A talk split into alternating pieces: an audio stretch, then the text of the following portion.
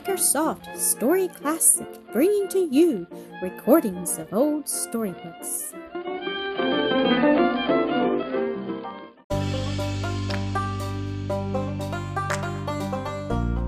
The Thorn in the Nest, Episode 14.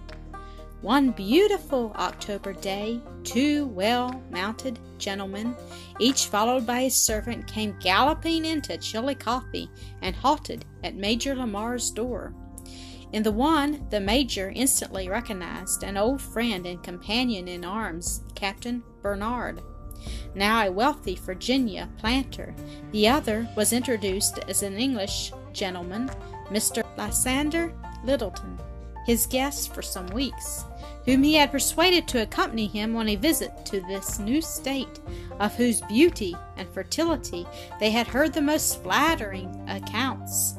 The major gave them a hearty welcome and proffered the hospitalities of his house, a larger and more commodious dwelling than the one he had occupied at the beginning of our story. Tig was summoned to take charge of the servants and horses, and the major himself conducted his guests to the parlor and introduced them to his wife and sister. Dinner was already on the table. Two more plates were added, and they sat down to partake of the meal. But while in the act of taking their places, their number was augmented by a new arrival, a very plainly dressed, sober looking man, who came in with the air of one who felt quite at home giving and receiving a cordial greeting. Ah, Tommy, said the Major, shaking hands with him, you are just in time. Tig set up a ch- chair and brings another plate for Mr. Deal. Having been introduced in due form to the other guests and requested to ask a blessing, the newcomer bowed his head over his plate, each one present copying his example, outspread hands and closed eyes, poured out a long prayer of fervent thanksgiving for the food set before them and all other blessings temporal and spiritual, mingled with much humble confession of sin and very many petitions, winding up with this remarkable one. O Lord, we beseech thee to go into the highways and byways and hedges of our hearts and drive out the Canaanites and the Hittites and the Hivites and the Perizzites and the Girgashites and the Amorites and the Jebusites. The elders of the family preserved a grave and decorous silence to the end, which the guests and the children had some difficulty in doing, the latter, especially the little boys, being almost convulsed with suppressed laughter. At length the Amen was pronounced. Mrs. Lamar, hearing it with an involuntary sigh of relief, for she had been very uncomfortably conscious that her dinner was growing cold, and she particularly prided herself on always having her meats and vegetables served up hot. She mentally resolved to enjoin it upon the Major never again to call upon Tommy Deal to ask a blessing when other guests were present but the guests showed no lack of appreciation of the fare, partaking of it with keen appetites and praising the viands with stint, without stint. Such game as this would be considered a rarity in my country, remarked Littleton, as the Major heaped his plate for the second or third time, but I presume it is abundant here? Plenty of it to be had for the shooting, was the reply. Our woods are full of wild fowl, deer, bears, rabbits, squirrels, and coons, and the rivers abound in fish. And such crops of corn as are raised in this Scioto Valley you never saw, I venture to say. I'm glad you've come out here, Bernard. I shall take delight in showing you the land. Ah, the Major is riding his hobby now, laughed Mrs. Lamar.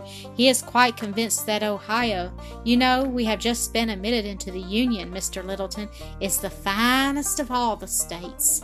The Englishman bowed in assent, a half mocking smile playing about his lips. Nell saw it, and her eyes flashed. She thought he despised her country. How long since you left England? asked the Major, addressing Littleton, and then began an animated discussion of the political situation uh, in Europe, the attitude of France and England toward each other the career of Bonaparte, then the French Revolution, particularly the Reign of Terror. Mr. Littleton greatly interesting the company by a graphic description of those of its scenes of which he had been an eyewitness. He turned frequently to Nell as he spoke, for he read intense interest in her bated breath, changing color, the kindling of her eye when he told of some heroic deed, the tears that suffused it, and the tumultuous heaving of her breast when the anguish of the wretched victims was his theme. A connoisseur in female beauty, he was struck with admiration at the first sight of Nell, the delicacy of her complexion, the perfect symmetry of form and features, the queenly grace of every movement, and the abundant wealth of beautiful hair that crowned her shapely head. There was no little display of artistic taste in its arrangement, and in the simple elegance of her attire. Littleton mentally pronounced Claire also a fine looking and intelligent woman. She bore a prominent part in the conversation, while Nell con- contented herself almost entirely with silent listening, though from neither lack of ideas nor bashfulness, as her speaking countenance and quiet ease of manner fully attested. Littleton wanted to draw her out to hear her opinion on some of the con- controverted points, so seated himself at her side when the dining room had been forsaken for the parlor, and asked what she thought of the sentiments expressed by himself and others. He found she had an opinion and was able to maintain it with spirit and ability. They were still talking earnestly when Kenneth came in, so earnestly that they were not aware of his entrance until the Major pronounced his name in introducing Captain Bernard, Dr. Clendenin. Littleton turned hastily at the sound and scanned the tall, manly figure and noble face with ill concealed eagerness and curiosity.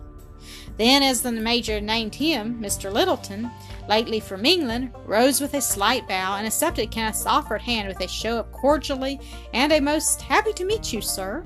But neither then nor afterward did he give his acquaintance with Marian, or his visit to the neighborhood of Glen Forest. He had read Marian's nature, delicate, sensitive, reserved, and felt sure that she would confide to no one the secret of their solitary ramble. Their stolen interviews, much less of the wooing of his looks and tones, scarcely put into plain words by his wily tongue. I have not committed myself, did not ask her to be my wife, or even say I love you, was his inward thought, and she would die rather than own that she had been so lightly won.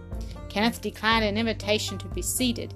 I am summoned in haste to a very sick patient, he said, and merely stepped in, in passing, to ask Mrs. Lamar's kind offices for another who is suffering from the lack of proper nursing. Those poor devils of country doctors have a hard life of it, remarked Littleton superciliously when Kenneth had gone. It is a noble, self sacrificing life, replied Nell with some hauteur. I know of none that is more so than Dr. Clendenin's. She would not have Kenneth pitied or patronized by his this insolent stranger and she glanced with scorn at the white hands, delicate and shapely almost as a woman's, one of which was toying with the seals of a heavy gold watch chain in a way to display to advantage a brilliant gem that glittered on the little finger. They, they were alone at the moment, the Major and his friend having followed Mrs. Lamar and Kenneth to the outer door. Littleton lifted his eyebrows meaningly, and with a slight expressive shrug of the shoulders, Ah, I beg pardon, Miss Lamar. An intimate and particular friend of yours? I was not aware of it, and in fact was merely speaking in the cl- of the class in general. And I was defending the whole profession, remarked Nell, of which Dr. Clendenin, our family physician, is a res- representative to us. We owe him much for his kind and faithful services in more than one dangerous illness among us. Littleton remarked that her sentiments did her honor. Then, with a desire to introduce a fresh topic, You have an odd character in that Mr. Deal, he said, or is that the sort of grace usual at meals in this part of the world? I never heard such from any one else, Nell answered with gravity. He is an excellent man, but slightly deranged. There was a meeting of one of our church courts in town yesterday, and he always attends, but he has gone now to his home, and we shall probably see no more of him for some time. I'm going with the Major to take a look at the town. Will you go along, Mr. Littleton? Captain Bernard spoke from the open door. Thank you, yes. And with a courteous good afternoon to Nell, Littleton followed the others into the street. He had come to Chillicothe with the undivulged intention of taking up his residence there for some months, and having made the tour of the town, he called at the General Anthony Wayne and engaged board and lodging for himself and servant. His choice secretly influenced by the discovery that it was there that Dr. Clendenin took his meals. For Littleton had his own private reasons for wishing to see and hear all he could of Kenneth and his manner of life. Captain Barnard made a like arrangement, though for a shorter period of time than having seen their luggage bestowed in their rooms and refreshed themselves by change of linen, they returned to the Major's for the rest of the day and evening, in accordance with his urgent invitation. Mrs. Lamar being still absent on her errand of mercy, it fell to Nell's lot to do the honors of the tea table, a duty of which she acquitted herself with an ease and grace that increased the admiration Littleton had already conceived for her. Primitive customs still prevailed in Chillicothe. The tea hour was so early that when they rose from the table the sun had scarcely set behind the western hills, and the hunter's moon shone full orbed over the tree tops. The captain proposed a walk, remarking that the evening was much too fine to be spent within doors, and he and the major set off together, strolling along in leisurely fashion, smoking and talking of the days of Auld Lang Syne.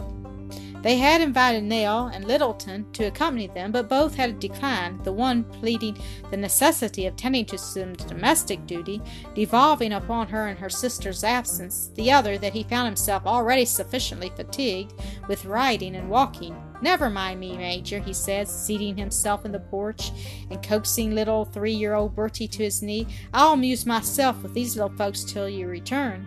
He soon had the whole flock about him, telling them stories and singing them songs, and they were having a merry time when Aunt Nell came to the door to say that it was their bedtime and Maria was waiting. Daylight and quite faded out of the sky, and the air grown so chill that the warmth of the blazing wood fire in the parlor was far from unpleasant to Littleton as he followed the children into the house. Begging the guest to excuse her for a moment and to make himself entirely at home, Nell went away with Maria and the children. Littleton stood by the fire musing. What a handsome girl, and her manners would not disgrace the court. She's some years older and more formed than Clendenin's sister, quite as fine looking too, though in an entirely different style of beauty, not over twenty I should say. The other I take to be fifteen. Clendenin admires her vastly. I saw that in his glance and that he saw in me a possible rival. Well, I shall enjoy getting into her good graces none the less for that. Two candles were burning on the table, and beside them a piece of delicate embroidery, which Nell took up on her return to the room. Littleton drew a chair to her side and exerted his conversational powers to the utmost for her entertainment, evidently not without success. Her low musical laugh rang out again and again. She gave him many a bright glance from her liquid eyes and many a quick word of repartee. He grew more and more interested in her and congratulated himself on his good fortune in having come upon such a gem here in the wilderness. Suddenly he started, turned pale, and half rose from his chair with a low exclamation of fear or dismay. His eyes seemed fixed upon some object behind Nell, whose back was toward the hall door, and she turned her head hastily to see what it was. A tall Indian, dressed in native costume, tomahawk and scalping knife in his belt, and feathers in his hair, stood there regarding the Englishman with a contemptuous smile. Ugh! Big baby, he grunted. Why, Willoway, cried Nell, springing up and shaking hands with the chief in the most cordial manner. You are welcome, always welcome to my brother's wigwam. Mr. Littleton, you need not be alarmed, while Willoway is my very good friend and has always been a brother to the white man. The major, coming in at that moment with Captain Barnard, echoed his sister's words of welcome as he grasped the man's hand and shook it heartily. The captain did likewise, gazing with admiration upon the tall, sinewy form and well developed limbs of this untutored son of the forest. Leaving the gentlemen to entertain each other, Nell led the way to the dining room, and with her own fair hands set before while Willoway an abundant supply of the best food the house afforded. He ate heartily, then wrapped his blanket about him, stretched himself upon the kitchen floor with his feet to the fire. Pray do not deem me a coward, Littleton, said in a low aside to Nell on her return to the parlor. It was my first sight of an Indian, I unarmed, and I expected to see that tomahawk go crashing through your brain. I shall endeavor to make all due allowance, Nell answered courteously, but he fancied that he read contempt in the smile that accompanied her words. It nettled him, and he mentally resolved to seize the first opportunity of proving to her that he was not lacking in courage. Thank you for listening to another episode of Acresoft Story Classic.